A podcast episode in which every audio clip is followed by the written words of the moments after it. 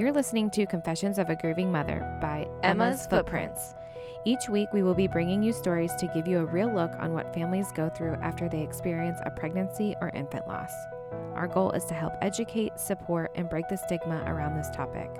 Be prepared for tears and laughter as we remember our babies. This is going to be real, raw, and vulnerable, so get your boots on. It's going to be messy. Good morning. Good morning. And welcome to another episode of Confessions of a Grieving Mother. I am Tracy, Emma's mom. And I am Julie Gus's mom. And on the phone, we have Jess. Hey, Jess. Hello. Whose mama are you? I am Freya's mom. Freya? Yeah. Freya. Can you spell that? I love it. F R E Y A. F R E Y. Freya. I actually, now that you say that, I went to high school with a girl named Freya. She was a twin. Oh, wow. Yep. I love that. I love the name. yeah, yeah, that's it's unique. really pretty. Where are you calling us from? I live in Maine, so I am in a suburb of Portland, which is the biggest city in Maine. Okay. I've been to Portland once. Tracy got real excited. She's like, I've "Me, been I've been once." there. I actually went to RTS training, which Oh. is Resolve Through Sharing, which is like a bereavement. I'm RTS trained. And so, yeah, we flew into Portland and we got to see some lighthouses, There are plenty of lighthouses, yes. I was going to say, are they kind of known for that, though? I think. I don't know. I Maybe only I'm been there Yeah. once. I mean, Maine's like known for their lighthouses. Yeah. And then we went to a seafood restaurant, and I don't participate in seafood.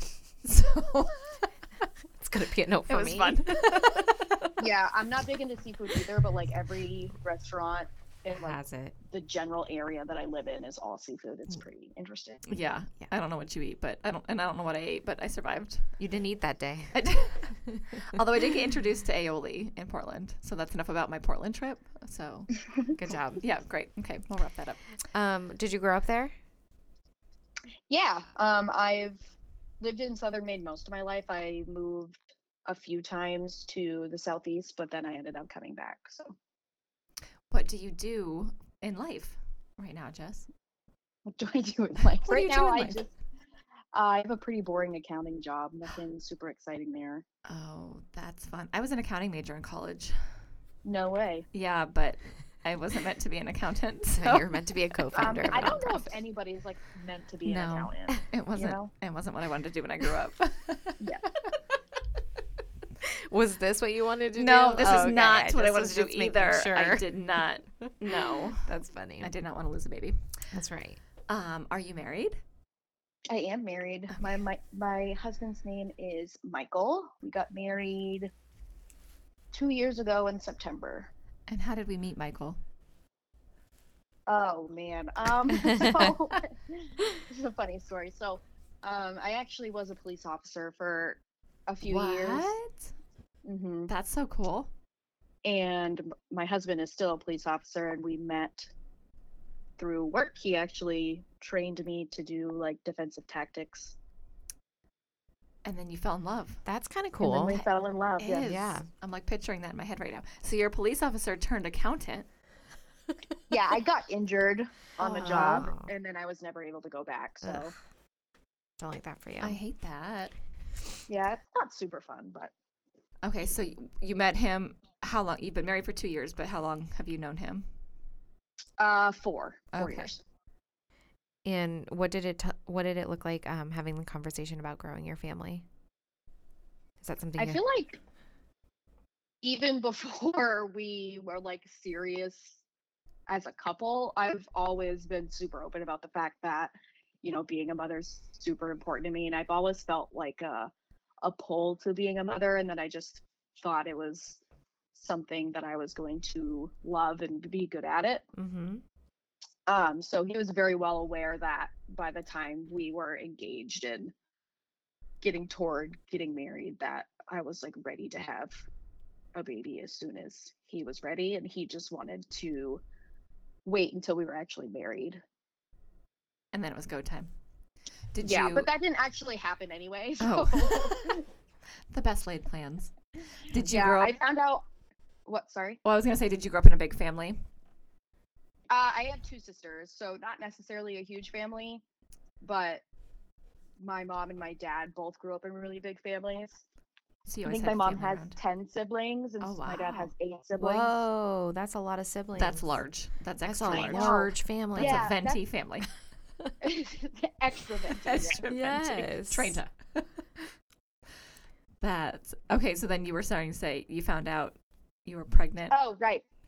Um, I found out I was pregnant with Aurora, who's my firstborn, about six weeks before my wedding, which was not on purpose or planned. That wasn't on the schedule. no. Whoops. No, it was That's not. thank wedding goodness. and schedule. I already had my wedding dress and everything, so I was like, "This is going to be interesting." This is fun. How did mm-hmm. you find out? Were you having symptoms? I was having symptoms, yes, and it was the weekend before my bachelorette party, and I felt weird, and I was like, oh. I should probably figure this out before I go, and you know, have a have a good time this weekend. And then I was pregnant, and I thought it was fate for like three weeks. You just stared at it like, is this real? yeah, three I was like, I'm. I called my sister. I was like, these can be wrong sometimes, right? she was like, No, not really. Not so much. So did you change your plans for your bachelorette party? Uh, yeah, it wasn't quite the same. I mean, we still did the, like we went to the same destination. We went to Boston, but uh, the night part of the activities was a lot different. Mm-mm. Yeah, Needlepoint.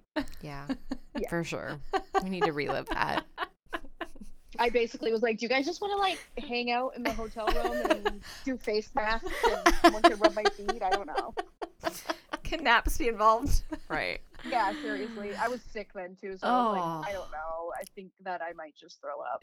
Yeah. Someone hold the bucket. Someone get my hair. So, how was your pregnancy like as far as I guess all of it goes? Healthy? Were you sick?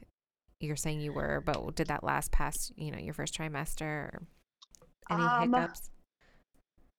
So Aurora's pregnancy was obviously now with what I've been through with Freya, it seems like it wasn't Yeah. super dramatic, but it kind of it was. Uh-huh. Um I was sick. I passed out. Oh god, how many weeks was I? I think I was like 10 weeks and I was at work and I just like passed out Not and they good. realized that I was having like really bad issues with my blood pressure. Okay. Um it was way too low. It was like 86 or something, whatever. Oh, that's scary. end is yeah so um i i'm just like severely anemic and so when i get pregnant it's even worse than that but i wasn't diagnosed with anemia until i was pregnant so i didn't know Mm. Yep. um and then kind of stemming from when i had my little incident at work we started to get to the point where we are having like the anatomy scans and stuff like that for aurora and at our 20 week scan they told us lots of bad news lots and lots of bad things basically. I had um, a two vessel cord. They thought that she was missing one of her kidneys. Oh, um, Gosh. one of the chambers in her heart wasn't right and she had lesions in her brain so they thought that she might have t21 just because a lot of those things point toward t21 Oh wow. yeah. Did you have So further all- testing then? Genetic testing? yeah. So i was one of those people where it's like i cannot wait. Like you can't tell me this and tell me i have to wait a week to go to the doctor um to find this out. Like there's no way that i can do that. So i went to the mfm basically immediately after i left the other doctor's appointment Yeah. it was a few hours later and they were like we don't see any of that so it was one of those it What? one Oh of my things where i was like now i'm confused is she fine or is she not fine Right. How can you go Uh, from seeing all of that? Those are Those are specific things. Yeah. To Thank not you. seeing them That's at why I was all. like, Did you have the wrong little confused. scans? Like Not sure. that's crazy. Wow. Did you then see the MFM go forward with your other appointments? Or- um, Or they said, no, you don't need us? So I had to go back and forth because my doctor kept disagreeing with the, the MFM doctor. Oh my gosh. My doctor Yes. kept thinking there was things wrong with her, and the MFM doctor was like, "I don't know why they're doing this to you. Like, I think you have a, a two vessel cord. I did have that, and I had um, growth restriction, so she was really small. But he was like, other than that, like, I don't see anything wrong with her, and I don't know why they keep sending you back. So they just kept sending me there to scare me. I don't know. Maybe they were Oh getting my me ready for something. Yeah. Wow. Well, that doesn't like Mm. let you have an Let's the easy warm and warm and fuzzies. Yeah, Mm. like an easy rest of your pregnancy, I'm sure. No, definitely not. And then she came at 37 weeks because she was uh, first percentile for weight. Oh, But she's a perfect little peanut. So when was um Aurora. Aurora born? March 28th of 2022. Okay. And so she had none of those other, none of the complications or problems that the first OB said. Correct. She has not. There's they've found nothing wrong with her. She just was four pounds and ten ounces when she was born, so she was real small. But yeah. Sweet girl. Okay, so um then you get pregnant how soon after? I believe it was about three months later, I'm like looking at the timeline. I'm like, oh. oh. Well, approximately maybe four. It was between three and four months later, and I'm a psychopath because approximately I was three. it's what I wanted. I was so excited when I found out I was pregnant again. Aw, I love that for you then. That's great. Did we did we choose a different OB? You know, that was one of the things I almost did. I wanted to go to a midwife and kind of mm-hmm. do like the doula midwife kind of thing instead of going to the OB that I had been seeing. And they wouldn't see me because of all of the things that they had initially thought were wrong with Aurora and my cord and everything. They said that I'm inherently high risk for like the rest of forever now, I guess, because I had a small baby and a cord deficiency. okay. Mm. Ick. So I squash to that see- idea. I know. So I have to see this OB basically because they deliver. There's only one hospital that has like a good NICU in Mhm. like this general area. Mm-hmm. Um, so if you have like a high risk pregnancy, Yeah. it's kind of like, well, this is where you're gonna go. So three to four months later, you find out you're pregnant again. Yeah. Head to the doctors. And are you sick? What made you take a test? I was counting the days. Like I, we were trying, we were trying to get pregnant, so it was. I like, love the day babies. I was allowed to take a test. Yeah. Um, it was like four in the morning, four thirty in the morning before work, and I was trying to do it on the first P because it was like the first day that Yeah. I could, I could take a test. And I remember I came downstairs, like woke my husband up because he was sleeping with our four month old like on the couch, yeah. and I was all excited. And he's just like, I don't, what's happening right now? Yeah. He, didn't he know the plan? didn't he know what you were doing and what time you were Um, doing it? Did yeah, you just say you're having plan, another but he baby? didn't know that the plan was happening at five in the morning. right. He did not get the memo. Mm. No. He didn't read the email for that.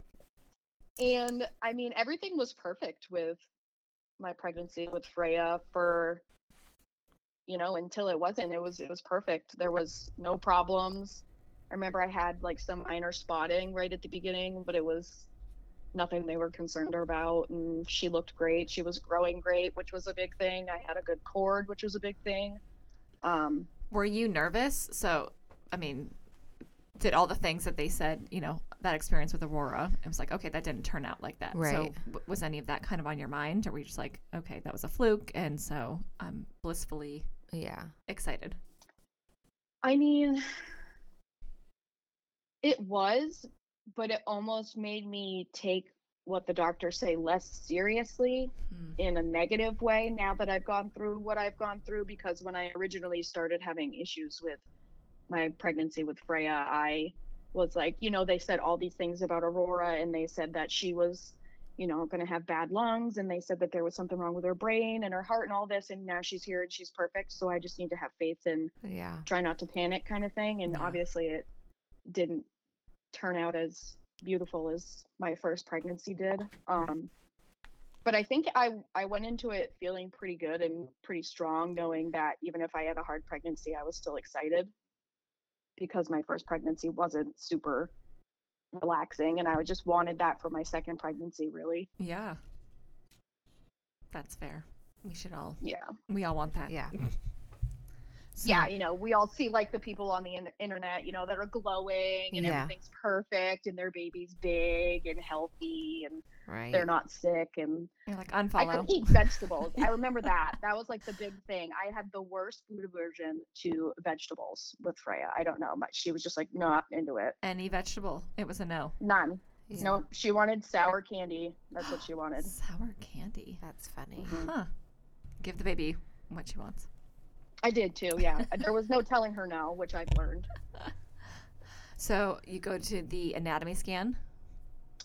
Um, no. So Thanksgiving of this past year, I was 16 weeks, just about 16 weeks. I might have been 15 weeks and some change. I don't remember, but I started bleeding on Thanksgiving, and obviously none of the doctor's offices are open or anything like that on Thanksgiving.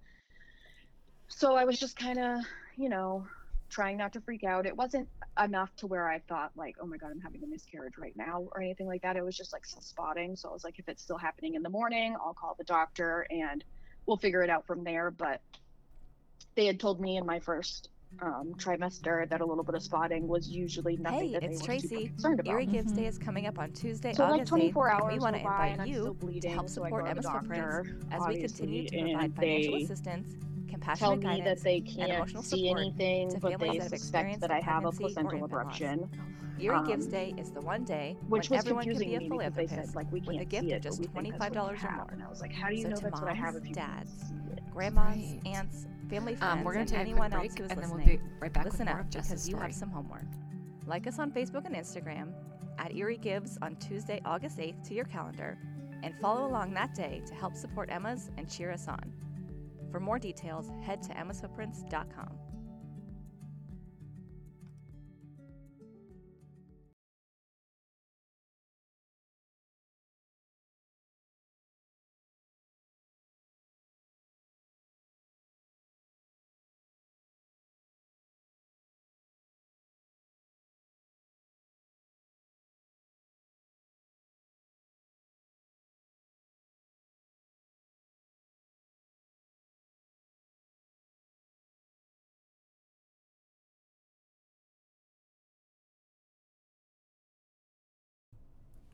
Okay, so if they're saying placental abruption, what was what was your bleeding like? Like I might be, this might be a little too much information. But also, hold on. Oh second. no, I will share as much as you want to know. I'm like super. Did, I do this to everybody. I'm like, if I'm TMI, just like tell me to shut up. It's fine. okay, hold on. Pause. Um, pause. Pause. Pause. Jess, did you even know what placental Mm-hmm. abruption meant? No, Okay. I've So, never heard of it in my entire life. These life. big words are being said, right? Because if Thrown you're around, if yeah. you're not if you're not in the lost community ever, why would you know what that word is? right. So did they go into detail of what that means, or Not really. Um, I remember the first time I was told I had an abruption. They were so nonchalant about it Wait, that the I first was not time? even. You were told Yes. more than once. Oh yeah, this is this is gonna be a story. You guys will love it. Um, the, f- I, they were so nonchalant about it that I was like not even stressed out about it. Like that's how low key they made it seem like everything was gonna be absolutely fine. They were like, yeah, just you know, try to rest, don't lift anything heavy, um, no sex. Other than that, like you're fine, and I don't expect anything to go on. They usually heal on their own, especially when they're this early on. Bloody bloody blah. what? Question mark. Question mark. Okay, but okay, back to my back to how much blood was happening. That's right. Oh, right, I forgot. um, I don't know. It was at this point. It wasn't. I hadn't had my first really bad incident yet, so I would say it was still spotting, but it was more toward like a red spot than a brown spot. So making it more like a new blood, not old blood coming out. right. Okay. Okay, but like the like a lot or like a medium, like a little bit. I would say like I needed a panty liner on, but I didn't have to like wear big pads every day or anything like that. Okay, so you went in and they said from that, that's the first time they told you a possible placental abruption. Correct. And I had been bleeding for I don't know 36 hours at that point without stopping. Huh. Interesting. So they said this heals on its own, so go home and just rest. No, I mean they they said, well, we don't believe in bed rest, uh, so basically just don't lift anything too heavy. Even Oh. though they knew that I had like a five month old baby that I was. Oh, Caring for. okay. Yeah, that part was very confusing for me because I was like, I don't. Am I supposed to rest or not rest? Because you say don't- you don't believe in bed rest, but you told me to rest. So Right. what does that mean? Right. I don't understand So- that statement. Were you? You were in the doctor's office, right? Correct. Yeah. Okay. So then, do they s- send you home, or Yeah, they just sent me home. okay? to I rest said, but not like- rest. Yeah. mhm. Correct. How long did that rest, last? But don't rest too much. Yeah. yeah. How long did that last for? Um, it didn't really. Mhm. Um, I never really stopped bleeding again. It went down to like a, a, a lighter spotting than I was having, but I never stopped again. Um, so I was going into the doctor at least once a week from 16 to 19 weeks, which is when I had my actual first like bad episode of my abruption.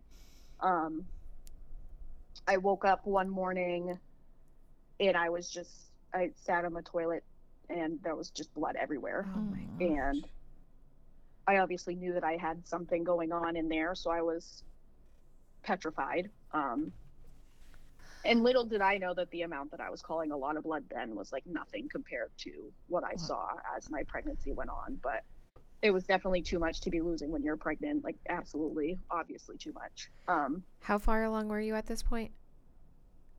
I was exactly 19 weeks. Okay. And so for those four weeks of this off and on, off and on again thing, what were what were the doctors telling you? Like things to look out for, or what was that Um, look yeah, like? they basically, well, they're telling you they can't save your baby, first of all.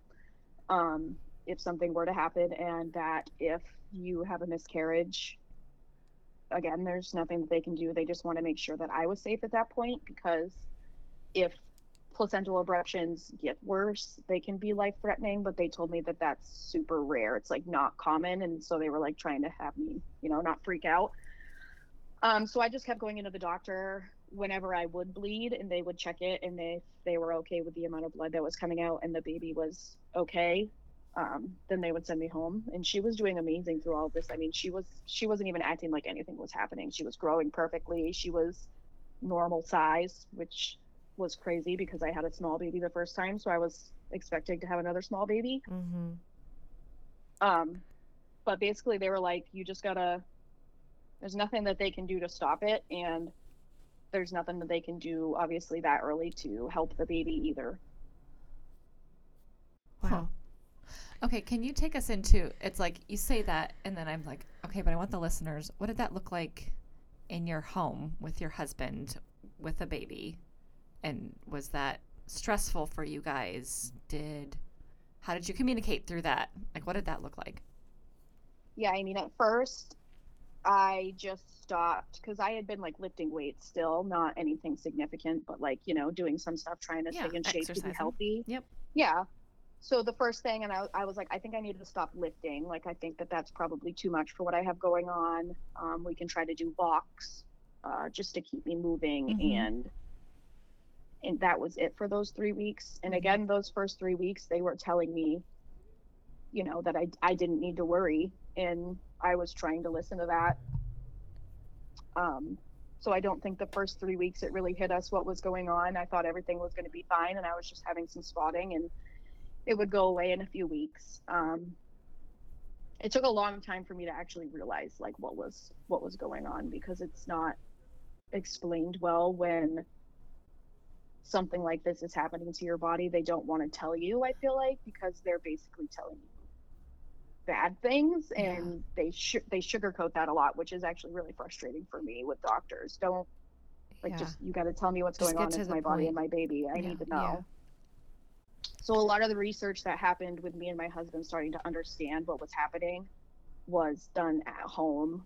Um, i was reading and figuring out what was going on and he was reading and figuring out what was going on. And it was just really hard for us to understand because most of the literature and research that you look at for placental abruptions say that they're not even possible until you're 20 weeks that it's not Huh. you can't you can't be diagnosed with it until you're 20 weeks and i was 16 weeks when i got diagnosed with it so i was very confusing Wow, That's interesting. I feel- just feel like Mhm. it's kind of a roller coaster. It's all over the bo- it's all over the board. Like Yeah. it's like it's i you- thought i was misdiagnosed honestly i thought that i just had previa and that they were misdiagnosing me yeah. Huh. Placental previa, right? Is Yeah. that- and can you explain what that is to our listeners? that's just basically when your placenta is like covering your cervix or very close to it so you get some bleeding um, and my placenta was really close to my cervix the whole time so i was you know, pretty convinced that I was smarter than the doctors, which Yeah, is stupid. You were the doctor. I'm not saying I'm not saying that that was the correct way to do it at all, but um, I thought I was misdiagnosed for sure for several weeks. Ugh. I don't like this. Yeah. It's like what are you supposed to So what were the look- next steps? Like what happened next? They literally couldn't give me next steps, and every time I went to the doctor, they would just say, "I'm sorry. I wish I could tell you more, but I can't. I can't tell you if you're okay. I can't tell you if your baby's okay. I can't tell you." Uh, what's going to happen in the next 30 minutes, basically, but we can't keep you in the hospital because you're not to gestational viability. And basically, if you're still bleeding when you get to gestational viability, plan to stay in the hospital until you deliver your baby. Wow. Wow. So when you were uh, on the toilet that morning with a lot of blood, like Mhm. you went in and that's what they told you. They told me that even before that morning. Okay. Um, it was kind of just reiterated to me that morning, though, that they couldn't help her. Wow. Like, that it was if I'm having a miscarriage or whatever my body was doing, there was nothing that they could do. And they just wanted me to be hospitalized uh, for my health, not for the baby. Yeah, because then as I'm like sitting here thinking, it's like if it is a placental abruption, um, don't you have high risk of, of infection at some point? Or no? There's a high risk for a lot of really bad things. Yeah, I mean, like, blood loss. yeah. We're yeah, Not, we're not medical professionals over here, but it's very dangerous for the mother. Right. Um, to not be in medical care. Right. Yeah. to not be cared for like constantly because you're you're losing blood Right. constantly obviously so you know your body's going through all of that to create all this blood and caring for a baby at the same time like it's And just you're it's anemic. too much Right. and i'm anemic Yeah. yeah, Wow. Okay, so we end Yeah, up in the it was pretty hospital. wild. yes so the 19 weeks me and my husband wake up and we go to the hospital. And it actually got progressively worse once i got to the hospital. Um, they checked my cervix and made sure i wasn't having contractions which i knew i wasn't. Obviously i've felt them before. Um, but sorry. I started passing really large blood clots uh, when I got there, which is something I've never experienced before. It's not Mhm. like a regular period. It's not like um, anything like that. It's actually just like large. I don't even know how to describe it. It looks like an organ coming out of your body. Wow. Could you feel that happening? Yes, you can feel it happening, Mm. which is a very strange feeling, also. And knowing that your baby's so small, Mm-hmm. it's it was it was interesting for sure. But so I was in the hospital that whole day, and they basically were just monitoring me for blood loss. So every time I would go to the bathroom, I'd have to go to the bathroom like in a little cup, and I'd have to save all of the blood clots for them to measure how much blood I was losing because there's no real way for them to measure it Right. other than doing it like that. Right. And they had to make sure I wasn't dying, basically, of blood loss. Um, and you know, it was just like a wait and pray kind of thing because they couldn't help the baby. I was only 19 weeks, and it Mhm. was, if I'm miscarrying, there's absolutely nothing that I I can do to stop my body from doing this. Basically, Right. Right. Which I I get, but I don't like. Right. Yeah, Especially when and you don't know what's like- happening to you. Right. and that's the situation when you, or that's how I felt at least when I was, you know, the mom in that situation. Like, as much as I understand what you guys are saying, as far as like, there's no medical way for you to be able to help my baby. I, I wish you wouldn't say it like that. Like, don't say we're not here for the baby. We're here to make sure you're okay because I have a 19 week old baby that I've been caring for for this whole time, and you're telling me, you know, we're not here for her. Like, that's the only reason I'm here is Right. for her. Yeah. Yeah. Right. Yeah, so I ended up having to stay in the hospital for a couple of days that time because my abruption kept getting bigger. So this whole time I'm getting ultrasounds, you know, like every few hours based on how much Mhm. blood I'm losing and everything like that to see if the baby is still, you know, living basically. Right. Um, and she was, she was still doing fine, which was, I mean, a miracle, basically. Like babies don't do fine through that, which is very confusing that she was doing fine. Um, and they had told me that they could actually see my abruption at that point. Wow. Yeah, so it was it was pretty large. Even I could pick it out on an ultrasound, and Wow. we all know how weird it is to see things on ultrasounds because it all just looks like goo. Um, but it's like just a big black area that's a little bit lighter than where your actual placenta is in there. It's kind of confusing to describe. But Huh. Right. But you can notice something. Right. And so they just say, well, we're just going to wait and see what happens. I don't like this. They more- Yeah, they more so. Uh, they, they told me that they couldn't keep me hospitalized for forever because I wasn't survivability. So it was like they were trying to balance, like, how long do we keep somebody in the hospital that isn't to viability, even though they're bleeding, and we know that they're not necessarily stable, but I wasn't bleeding enough for it to be life threatening either. Mm. So they discharge you. they did just charge me the the next day they told me that i could go home and i had stopped having large clots i was just bleeding like you would for a regular period Right. Okay. And they basically were telling me that it wasn't a lot of blood for them like they weren't they weren't seeing it as a serious amount of blood Is there anything that they could have said to, like, Or what could they have said yeah, to um, make the situation ease, not easier. Uh, less traumatic for Yeah. you? I don't know if there was really anything that they could have said. The hospital was a lot different than my OB in the way that they were very straightforward as far as Yeah. like this is happening to you and there's nothing that we can do to stop it from happening to you Mm-hmm. and they were like the more days that you bleed and the more that you bleed the less likely it is that it's going to stop which was good for me to hear because I didn't understand that until somebody told me Right.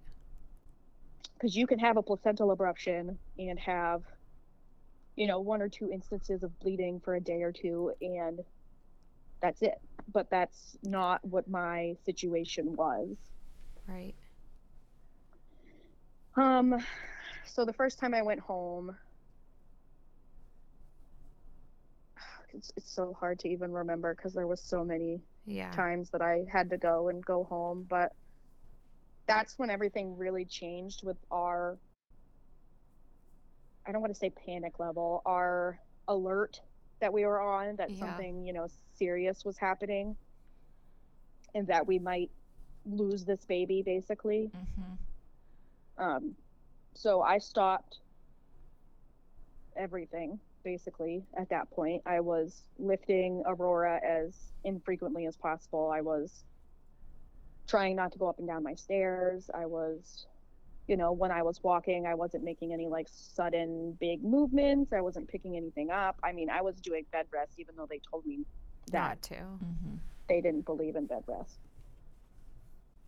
But one one doctor would tell me that I needed bed rest, and the other would tell me that they didn't believe in it. But that's just another besides the point, anyway. Yeah. That's confusing. Yeah, and the it's- bleeding continued. Yeah, the bleeding did not stop. Um, between 19 and 23, which is when, you know, I start to vividly remember everything again. I know I was in the hospital two or three more times. Wow. um i would just you know it, it was random too when my blood would just start i would just start bleeding everywhere i would stand up and i would feel like i was like peeing my pants or i would stand up and i would feel a blood clot come out and i was like oh no because that like obviously i could tell that something's happening if all of this is happening right now and I would go back or I would call, and every time you call for something like that, you need to you have to go to the hospital. They don't know if you're dying. Like Right. they, they can't they can't tell based on you know Yeah. what you're Your describing. Phone conversation. Yeah. Mm-hmm. Yeah. So there was one other time I had to stay, and then there was one other time that I went, and they basically were like, "You've been here so much, and we feel bad that we keep admitting you, um, and you're not at viability, so you don't need to stay. There's nothing that, that we can do." And they basically were like, "If you get to bleeding even more than this, come back." Um, but it was just so that I had medical attention while I was miscarrying more than anything. Yeah. Right. So you make it to 23 weeks. Yeah, so I was actually 22 weeks and six days. Um, it was a few days after New Year's, as far as I Mm. remember. So this year. Yeah, yeah, yeah, it must have been. Yes, this year, January of this year. And it was my husband's working. He works nights, um, police department. So I had gone to my parents' house because they had been trying to help me with Aurora because I wasn't lifting and everything still. Um, and I went to sleep that night and I started having cramps and I was definitely in denial. Um, they weren't cramps. I was having contractions. I Mhm. was just in denial. Um, Mhm. and I hadn't. I was laying in bed, but I, I I wasn't feeling blood clots or like lots of blood coming out. So I was like, you know, if something really bad was happening, I'd be bleeding. Right. Or that's what that's what I was telling myself. Um, and I lasted the whole night, basically laboring, Mm. um, Wow. waiting for it, just waiting for it to stop. But it didn't. Mhm. Um, I think my husband got there at like eight o'clock the next morning. And once I started to move the next morning, I just I started bleeding everywhere as soon as I basically got out of bed and started doing any sort of movement. And I was still having contractions. So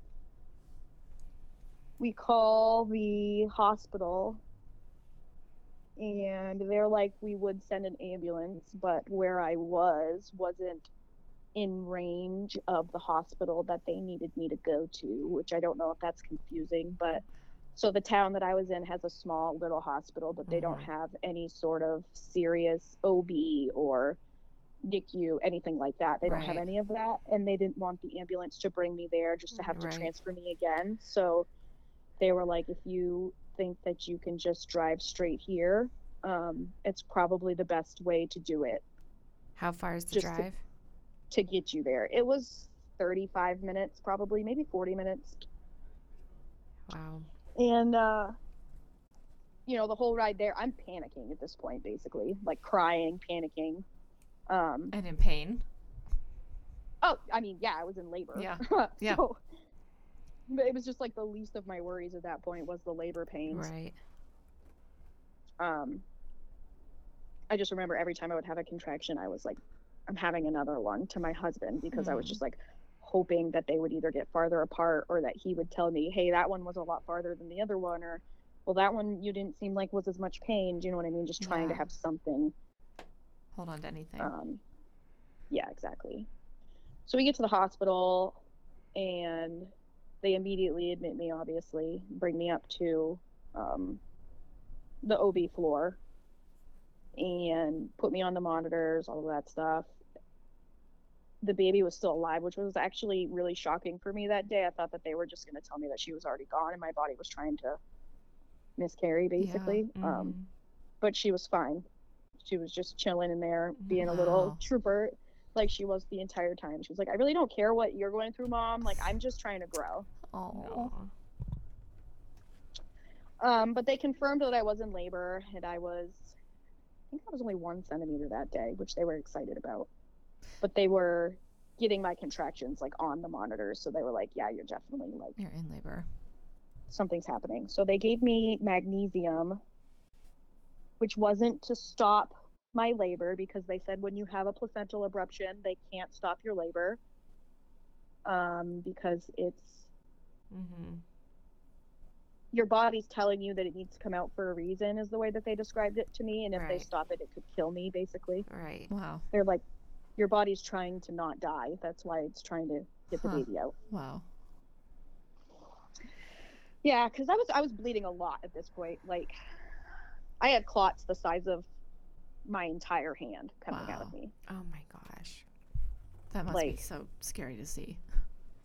Uh, yeah, yeah. I mean, it's petrified. Yeah, Yeah. but then you have the doctors telling you that if it's not the size of your liver, that it's not life threatening. So Oh. like the whole time, I'm like, it's big, but it's not too big to keep the baby in. Is what I kept telling myself. Under the Right. size of life threatening. How Yeah. long did you labor for? Um, when they started the magnesium that day, I only labored I would say another hour, and it stopped my contractions. Mm. Which they said that they gave me the magnesium for the baby um, because it helps their brain if they are extremely premature. Um, but that the side effect of that drug also sometimes can help stop contractions. So in my brain, I'm like, I think you guys just stopped my contractions and said it was for the baby's brain, but that's fine. Huh. Um, they gave me a couple other things too. They started my steroids that day because they were like, look, if this baby's coming, like she's obviously extremely underdeveloped and Right.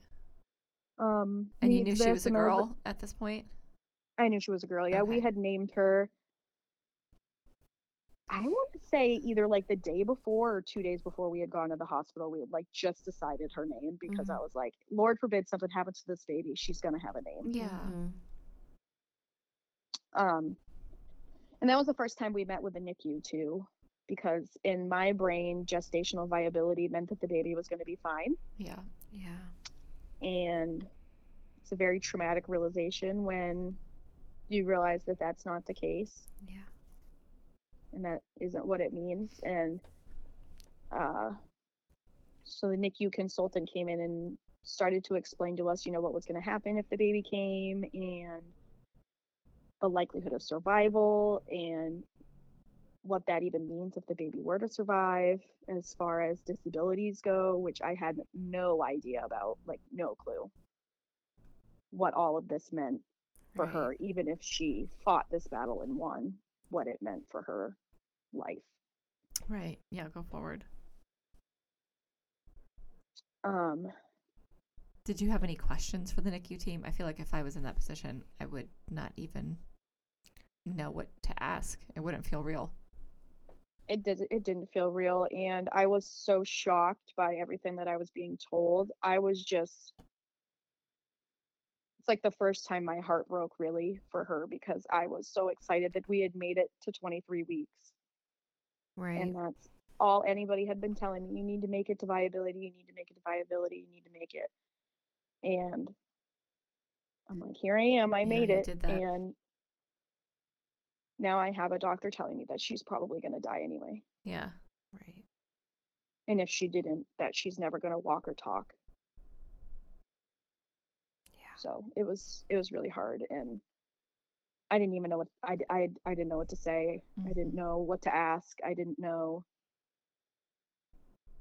Yeah. anything. I mean, at that point, it was hard. Me and my husband were looking at each other. We're like, "How are we gonna bring this baby?" They're telling us that our baby's never gonna walk, never gonna talk, never gonna read, never gonna write. She'd have to have a feeding tube her whole life. I'm like, so basically, would she live in the hospital her whole life? Like, I don't understand. Right. Right. because they're asking you those hard questions in those moments too. Like, do you want us to save the baby? And it's like, did you just ask me Right. if I want you to save the baby? Like, what do you mean? Do I want you to save the baby? What a horrific And- position to be in. Mm-hmm. It's terrible. And then they they're super detailed, obviously, because it's liability for them. They're like, well, how far do you want us to go? Do you want us to do CPR on the baby? Do you want us to do X, Y, Z to the baby? Do you want us to put her, you know, on life support if she were to come out? Do you, if it was you or her, which one do you choose? Like, Oh My goodness. Yeah. life gets really serious in those, in those situations. yeah. So what But- happens next? Um, they basically tell me I'm not leaving for at least four days if I stop bleeding. So if you stop bleeding for 24 hours consistently, we'll let you go home. Until then, you're not leaving, basically. And at that point, I hadn't stopped bleeding in six weeks. I was like, I'm not going to stop bleeding magically now. I haven't. I've been bleeding for six weeks. So I was actually really frustrated because I was like, if this has been this serious for this long, why am I just now being admitted into the hospital? Yeah. Because I didn't care that my baby was six hours away from technically being legally viable. Oh, wow. Six hours. They, yeah, they told me that too. They were like, if you go into labor in the next six hours, we're literally not allowed to save her. Like, we're not allowed to. Ugh. because it's it's just like they have to make some sort of medical cutoff with Yeah. everything Yeah.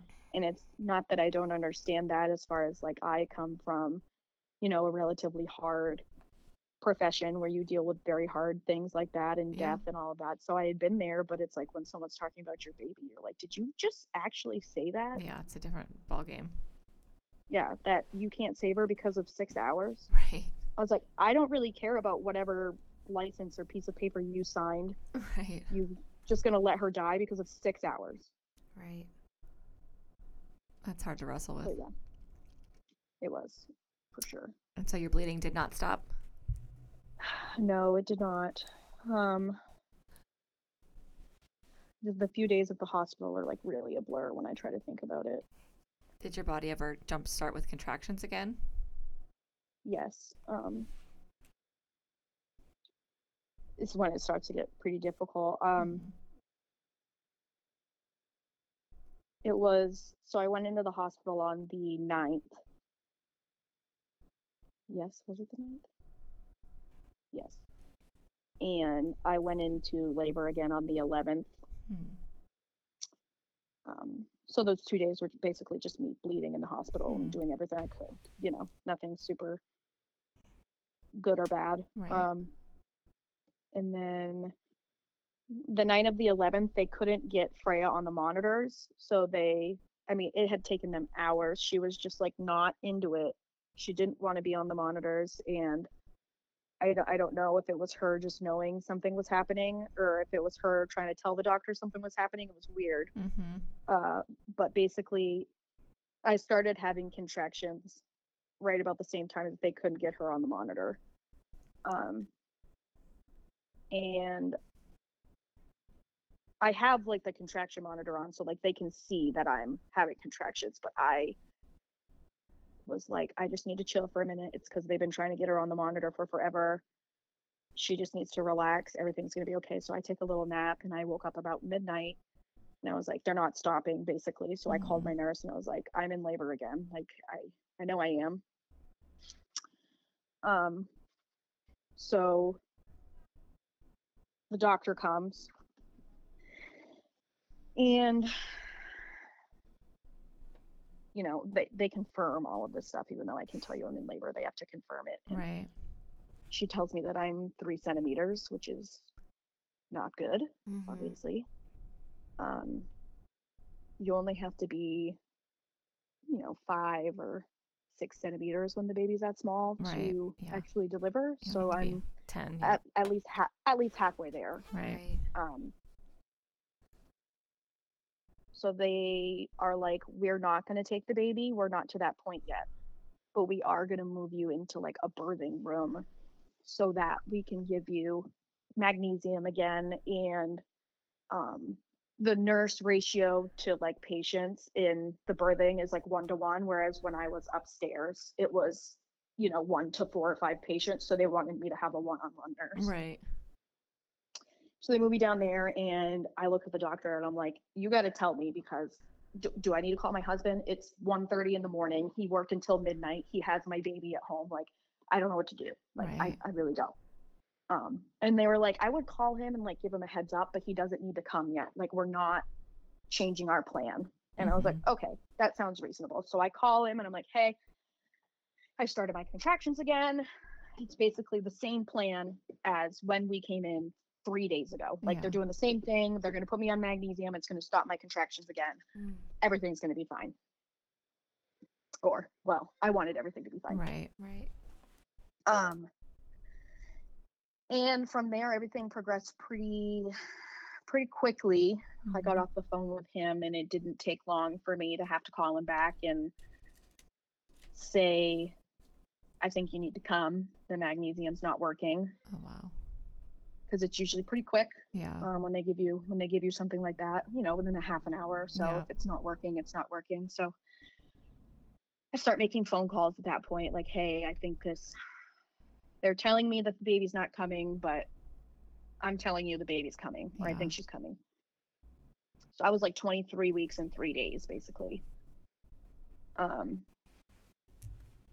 and that's when i basically started dying so I remember, you know, the the half an hour for my husband to get to the hospital was very scary, and I hadn't moved. I was like, I'm not moving until he gets here because I trust him to help me get to the bathroom because I didn't want to Mhm. walk without having somebody support me and stuff like that. Like I could tell that I was ble- I was bleeding a lot and everything like that. Um, yeah. So he gets there and I was like, I don't know if I'm allowed to go to the bathroom based on what's happening, but I really need to go to the bathroom. Like I need to pee. Uh huh. Um, and then she was like, Yeah, of course you can go to the bathroom. And I was like, Okay, you say that. But so I stand up and I just feel blood pouring down my leg, like pouring. Yikes. And I walk into the bathroom and I sit down. And when you pass clots, this is like super TMI, but when you pass clots, like if you hold your pee in, you kind of are holding the clots in too. So as soon as you relax, the clots They come out. Yeah. So I relaxed to try to go to the bathroom and I thought I gave birth in the toilet because of how big the clot that came out was. Oh Wow. And I remember it came out and I like sure panic, like look at the nurse. I'm like, I think the baby just came out into this freaking toilet right now. Like I'm Mhm. not joking. So I stand up, I'm like half done peeing, and she's like, It's not the baby, it's a clot. But you need to go sit in bed right now, basically, because she saw how big the clot was, and that's like it was life threatening. Like I-, I was bleeding out, I was dying. Oh wow. So she sends me back to bed, and my contractions go from like early labor contractions to late labor contractions when they're like on top of each other. Like as soon as you come down from one, you're going up for another. Yeah. Like it was like labor, labor. Mhm. Um, mind you, I've had no pain medication Wow. through that, like none at all through all of this. Um. So the doctor, I'm like, you need to get the doctor in here like right now. Like he, I need to see. He needs to come back basically. Like he had checked me for three centimeters when I got down there, and he said if it gets worse, let me know. I'm like, I'm letting him know. Like he needs to come back. Um, so he comes back with like a portable ultrasound thing to see if the baby was breech because it's a it's like a big thing, I guess, when they're that small, if they're breech or not. Um, Huh. Breech babies usually don't survive a 23 week birth just because of how they have to get them out. I'm not sure as, as far as all of that, but they were not happy that she was breech. Oh, she was breech. She was breech, Mhm. yes. And they talk about how they have to cut your uterus if you're that early. They don't do like the regular cut, they do an up and down cut on your uterus. And basically, you'll never be able to have another vaginal birth after all of this, bloody, bloody, blah. Wow. That's so he comes back and I tell him about the clot that I just passed and that I'm in a lot of pain and the contractions feel a lot more serious and all this stuff. So he goes to check my cervix to see if I'm dilating more. And he says, okay, I think you're, you know, a, li- a little bit farther along, which I think he was trying to not have me panic. I think he knew the baby was coming at this point, but I didn't. So he was like, you know, it's it's a little bit farther along, but as he removed his hand from checking my cervix, like a very large, I didn't see it, but my husband saw it and his eyes blew up like balloons. The largest blood clot came out of me. And he basically was like, "We need to go right now. She's gonna like, she, your husband, your wife's not gonna make it. Oh, she needs wow. the baby has to come out right now." Wow. Um, and I'm just crying because I know that she's not ready to come. Yeah. And also, I'm being told that I'm basically dying. Yeah. um, so they, I told him, I was like, I don't think I can be awake for this, knowing that they had basically told me that she's not going to be alive. and that I was also fighting for my own life. They said, you know, it's probably better if you're asleep because of all the stress that's happening to your body right now. Yeah. Uh, like the medication you need is safer when you're asleep because if something were to happen, Mm. you're already we're we're already ready to help you. I guess is the best way to describe it. Okay.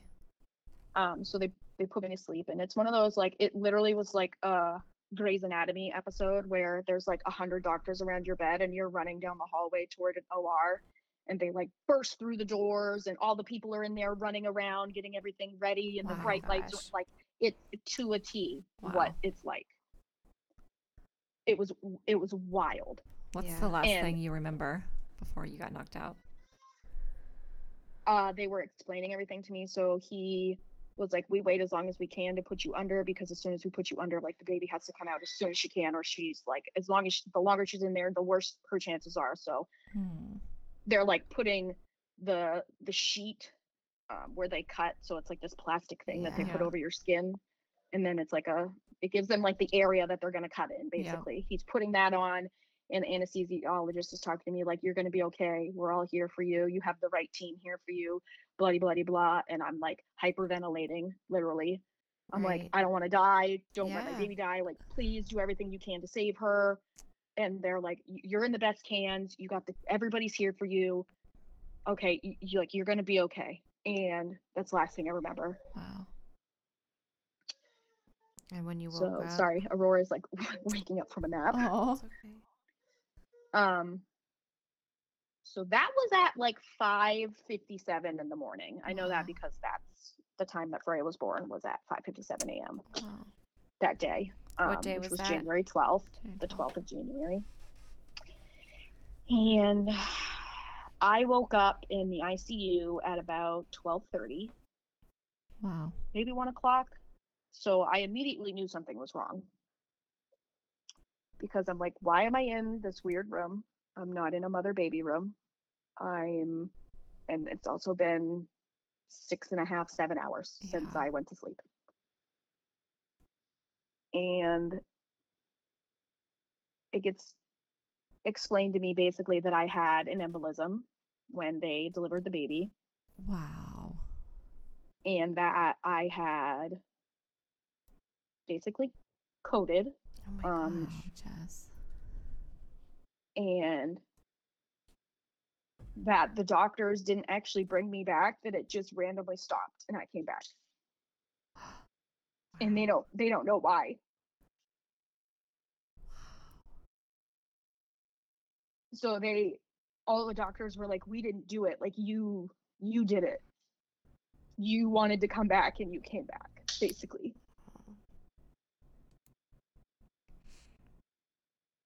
That is and um incredible. So they were trying to explain to me that they were still trying to figure out you know how serious everything was and if i had blood clots in my heart and how big they were and what lungs they were in if they were in my legs like how extensive all of my blood clotting was. Because that's what an embolism is. It's you know blood clots in various parts of your body. Mhm. um so they're telling me you know like they might have to put a uh, scope through my heart to see where they are all this like very scary stuff. Um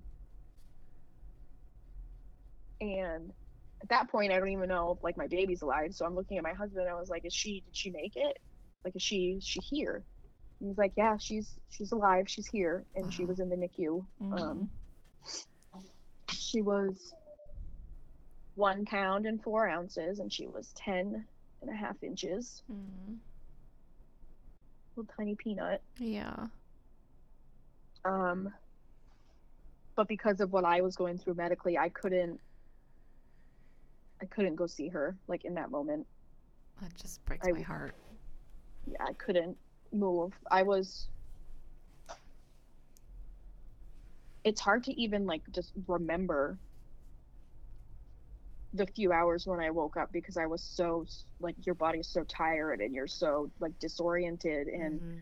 You're on drugs and they're doing all these tests like they're scanning my legs and they're scanning this and they're scanning that and they're telling me all this stuff. And i'm like what am i like am i dying? Am i gonna be okay? And Yeah.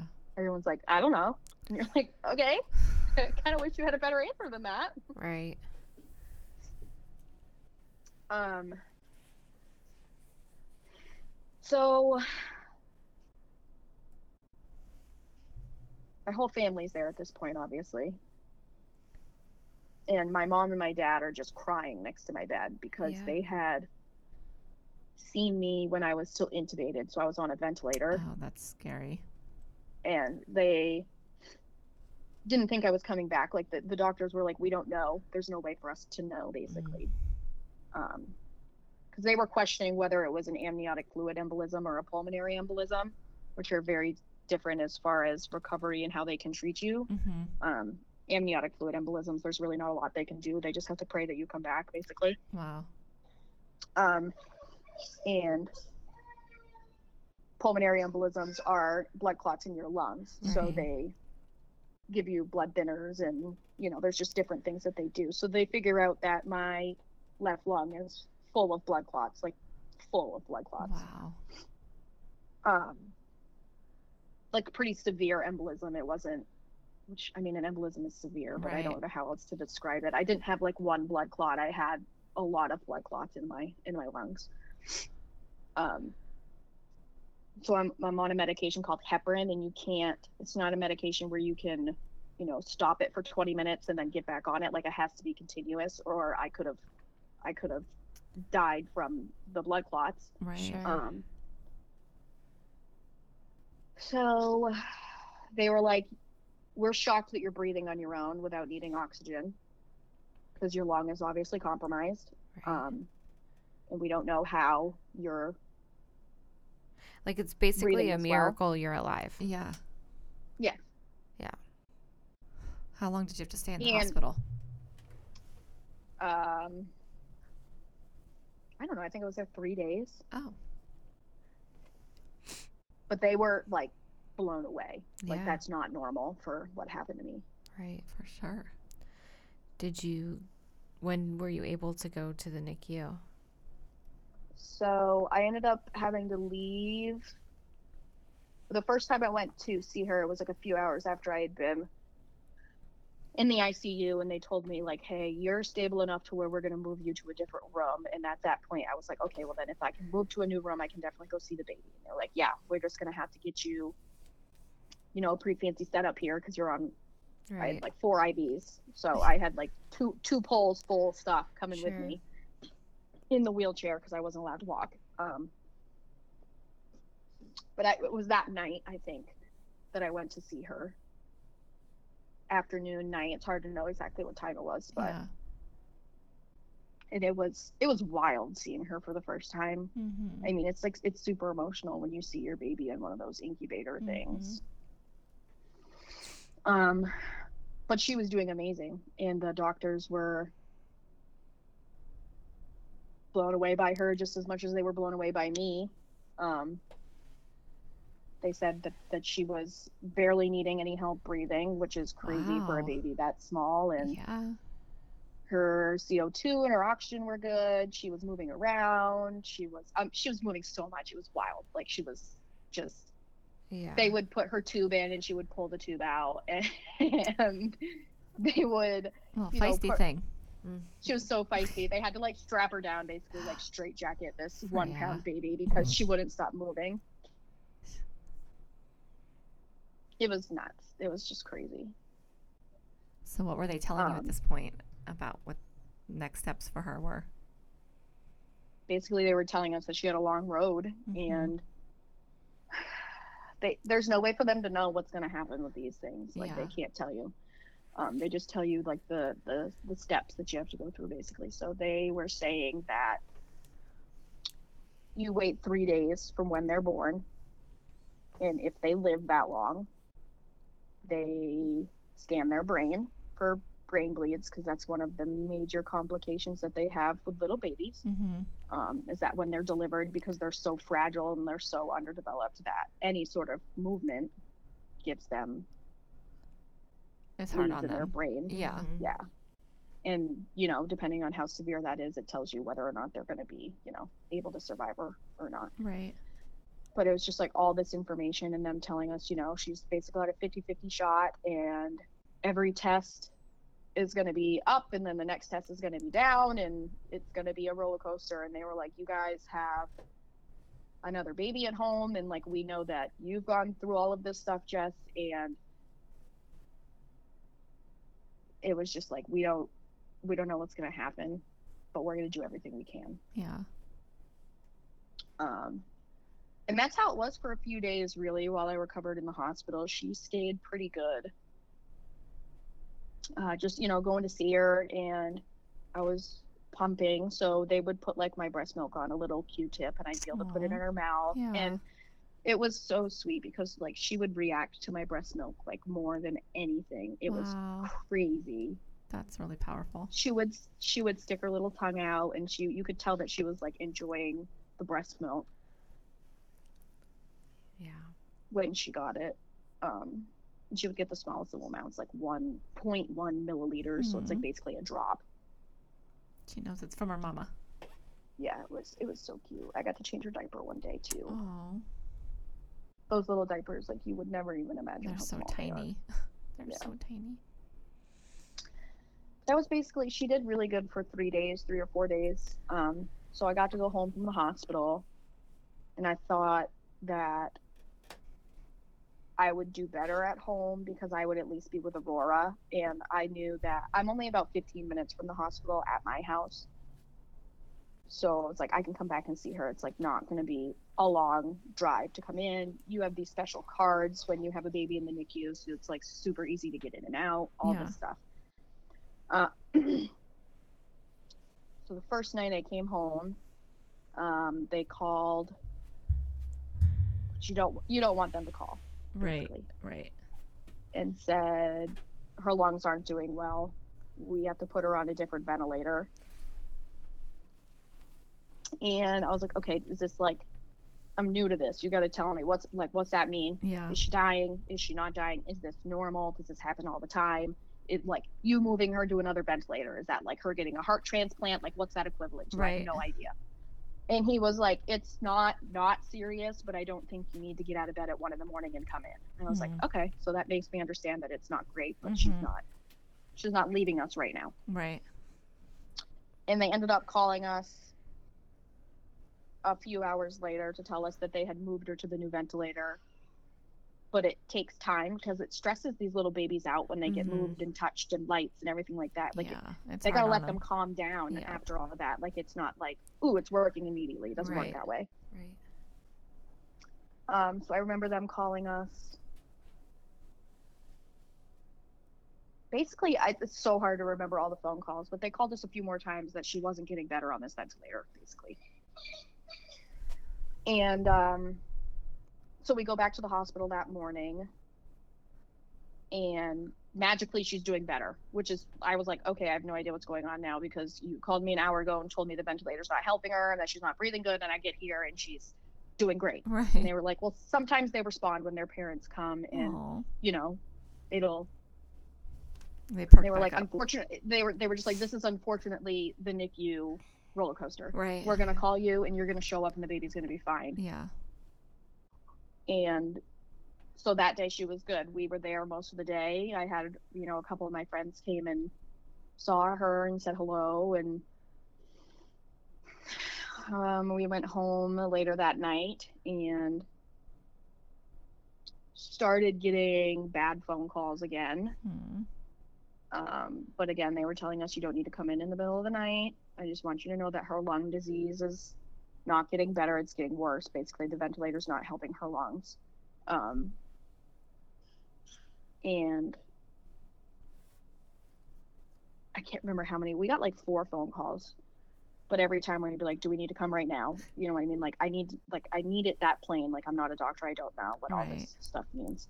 You know, this different dose you gave her and this paralytic you gave her and all that stuff. It doesn't mean anything to me. Like, I don't know. It's hard to keep up Um, that exactly. stuff. So we showed up.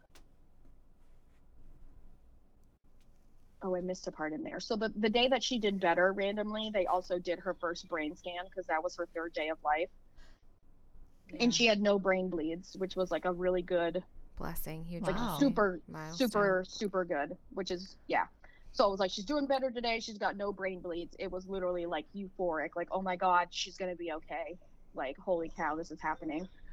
And, um, it was that night that they started calling us saying, hey, she's not responding well anymore. We think that we're going to start her on these special steroids. We don't like to give them to the babies because of all that can mean for brain development. And, you know, if, all the more medications they give them, the more likely that they're going to have developmental issues and they're not going to be able to blah, blah, blah, blah, blah, blah, blah, blah. But you have to, you know, make that choice. They're like, do you want us to give them the drug or do you not want us to give them the drug? And I'm like, okay, so if I don't give her the drug, she's going to die. Yes. And they're like, yes.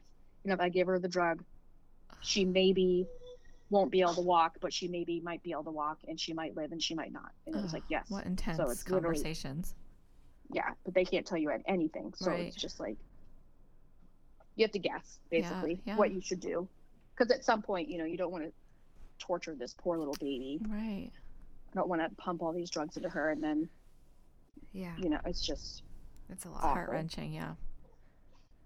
um so basically the next morning we get ready and we hang out with Aurora for a little while because I'm also still trying to be a mother to my eight month old Sure, baby. yeah. And we go back to the hospital and when we show up she is coding basically the baby is and they're opening her tube her ventilator thing and the doc- there's a hundred doctors around her and it looks like her heart stopped like it looks like she's dying so i immediately like fall to the floor i'm like hysterically crying i'm like how did this happen we 20 minutes ago you told us that you were starting this new drug so that she could have time for the steroids and we were like two minutes from the hospital and now i'm in here and it looks like she's dying Hmm. and they ended up like replacing a couple of her tubes and she stabilized i i don't even know Yeah. how else What a roller there was so much happening that's all i can remember is that Right. I couldn't be in the room because i was like hyperventilating Mhm. and there was doc- and anytime like the doctor moves that little tiny baby it scared me to death Yeah. like when they touched her it scared me when they moved her tubes it scared me like everything scared me and um so they bring us into like a meeting which was basically like hey your daughter's dying meeting Mm. Um, and we need to know how far you guys want to go and what your wishes are when we get to certain points and how much medication you want us to pump into this baby and basically it's getting serious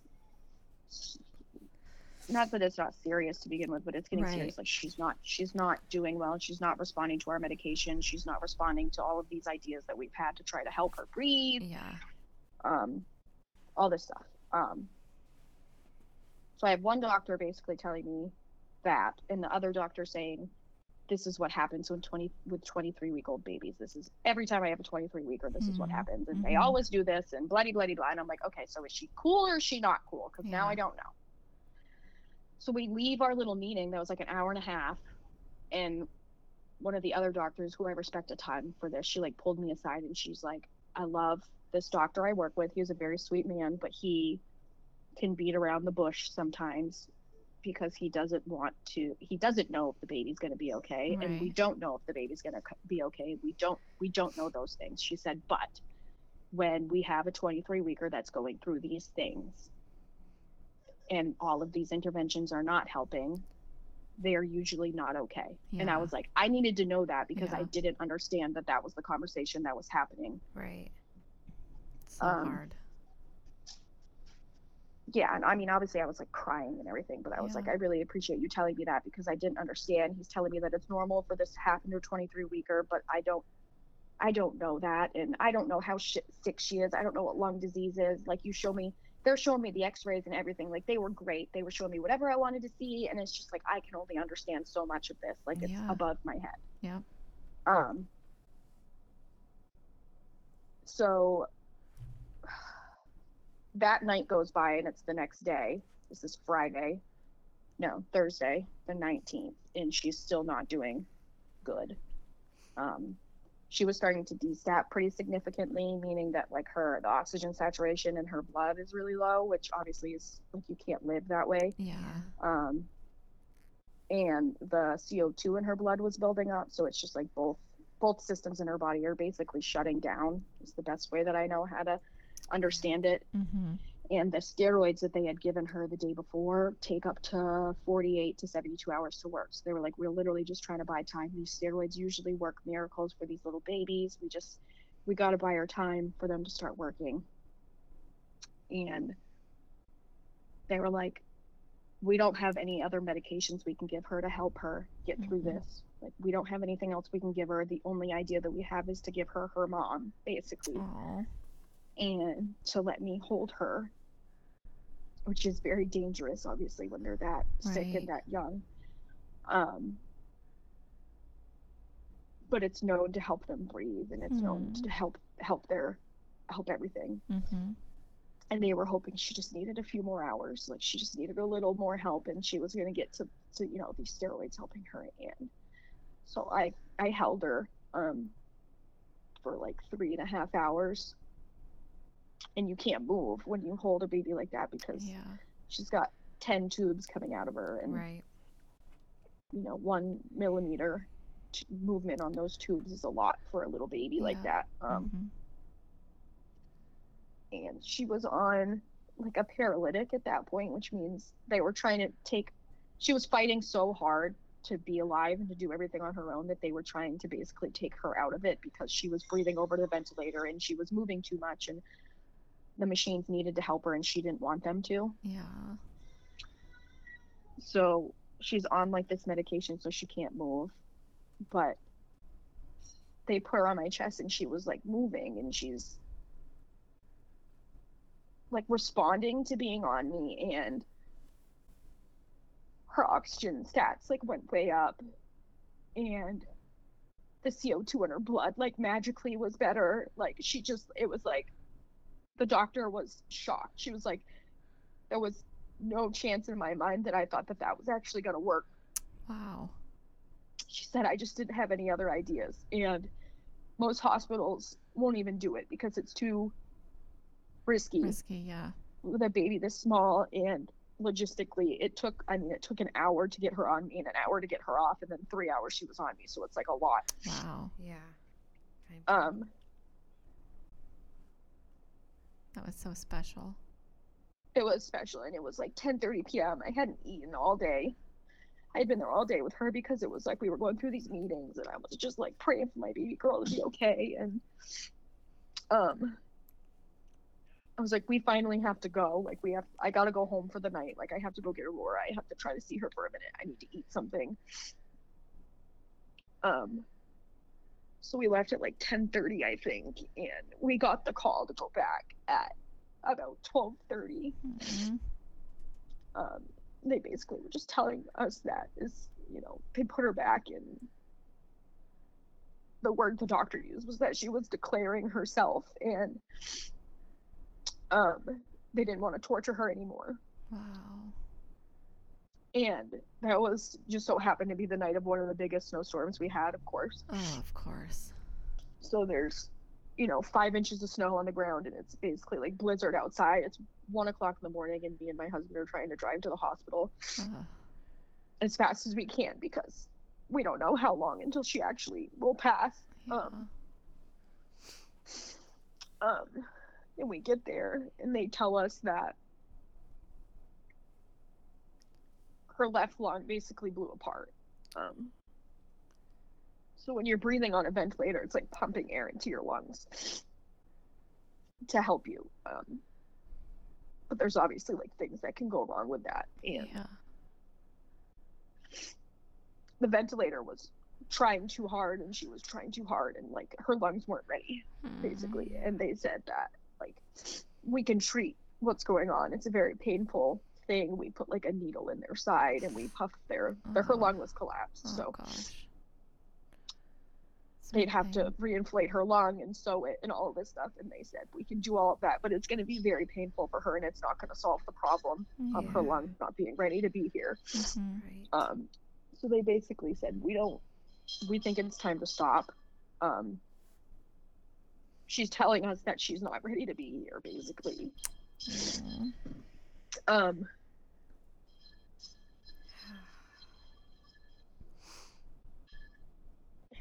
so they basically just you know take her off the ventilator at that point Wow. and she, they just turn everything off. It's just it's it's a really weird situation when you're in in something like that. Um, and they wrap her up in a blanket and they give her to me while she was still alive. But obviously, she's going to pass pretty quickly once the ventilator's not helping her anymore. Yeah. And so I held her um, while she passed, and then my husband held her. and We were there for a little while, and it's one of the weirdest parts is then you just leave, Yeah. Yeah. and they basically told us we had to take whatever we wanted out of the room that night because if another patient needed it, they'd use the room. Like she was not there anymore, so they weren't.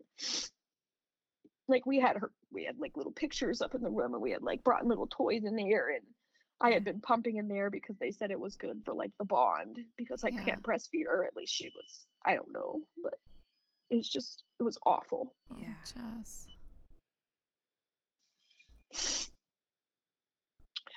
But she tried. She tried so hard. She did everything she could to stay as long as she did.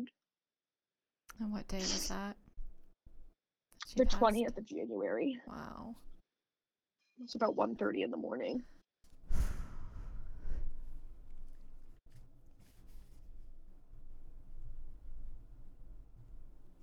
This is just like less than four months ago. Yeah, it hasn't even been four months though.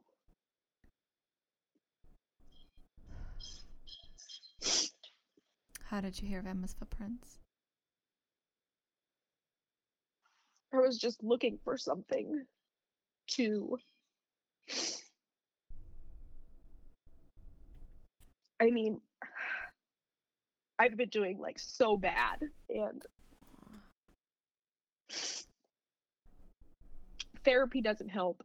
It does some people, and it does uh, it doesn't others. Um, I've I've tried it. It's not. It hasn't been helping me, and I was just like, I need something to make me feel like I'm not like weird for being this not okay, like this is Yeah. bad, Yeah. and everybody else just moves on, and I'm like, how am I expected to just move on? Yeah. It's like my child died. It's not. My grandmother died when you know your grandmother's older than you. It's still very sad when your grandmother dies, but it's not the same. Right. That's supposed to happen. not supposed to watch my baby die. Yeah. And on top of that, I have all of these health things happening to me. And it's like my body did this to my sweet baby. And so I was looking for something other. I don't know if I was looking for other people or just like someone to say how they were feeling to make me feel like I wasn't by myself. Yeah. Yeah. And I found your podcast and I listened to a few of them. And it was like the first time that I was like, these people feel the exact same way that I do when they are going through the same thing that I'm going through. And listening to their stories helped me a lot Aw. to realize that That you're all of these alone. things, like I wasn't, I wasn't doing way worse than everybody else. I was doing just how everybody else is. I just don't have anybody else around me that's gone through this. Right. Until you found us. and exactly and to this day i haven't really told people what have happened what happened to me um even people that are in my life they know that we've lost the baby but they don't know what happened because i can't the re- the reactions and some of the things that people say sometimes they they mean well and They're they and they do Yeah. they're they're so hurtful and and it makes you shut down then. Yeah. it makes you shut down Mhm. or they act so it's almost like you're like an alien to Yeah. them because of because of this thing that happened to you it's like unimaginable for people to go through these things so they don't know how to respond and they don't know what to say Yeah. and so it just gets super awkward Mhm. and if you if i talk about freya everybody like clams up and they like either just start saying i'm sorry or change the subject and it's like i want to talk about my baby like Right. Right. I love her and i miss her and i want you to look at her picture and And ask, me about questions. Yeah. her yeah and i want someone to say you know like she was beautiful because she was and that's all i have of her so i can't let go of those things Right. and people telling you, you know, look, I'm glad that you're still here because of, you know, and you know, moms that go through loss, I don't think always feel that way, and it Mhm. doesn't make doesn't make us feel better for people to say that they're glad that that we're here, Yeah. or that's how I feel at least. Yep.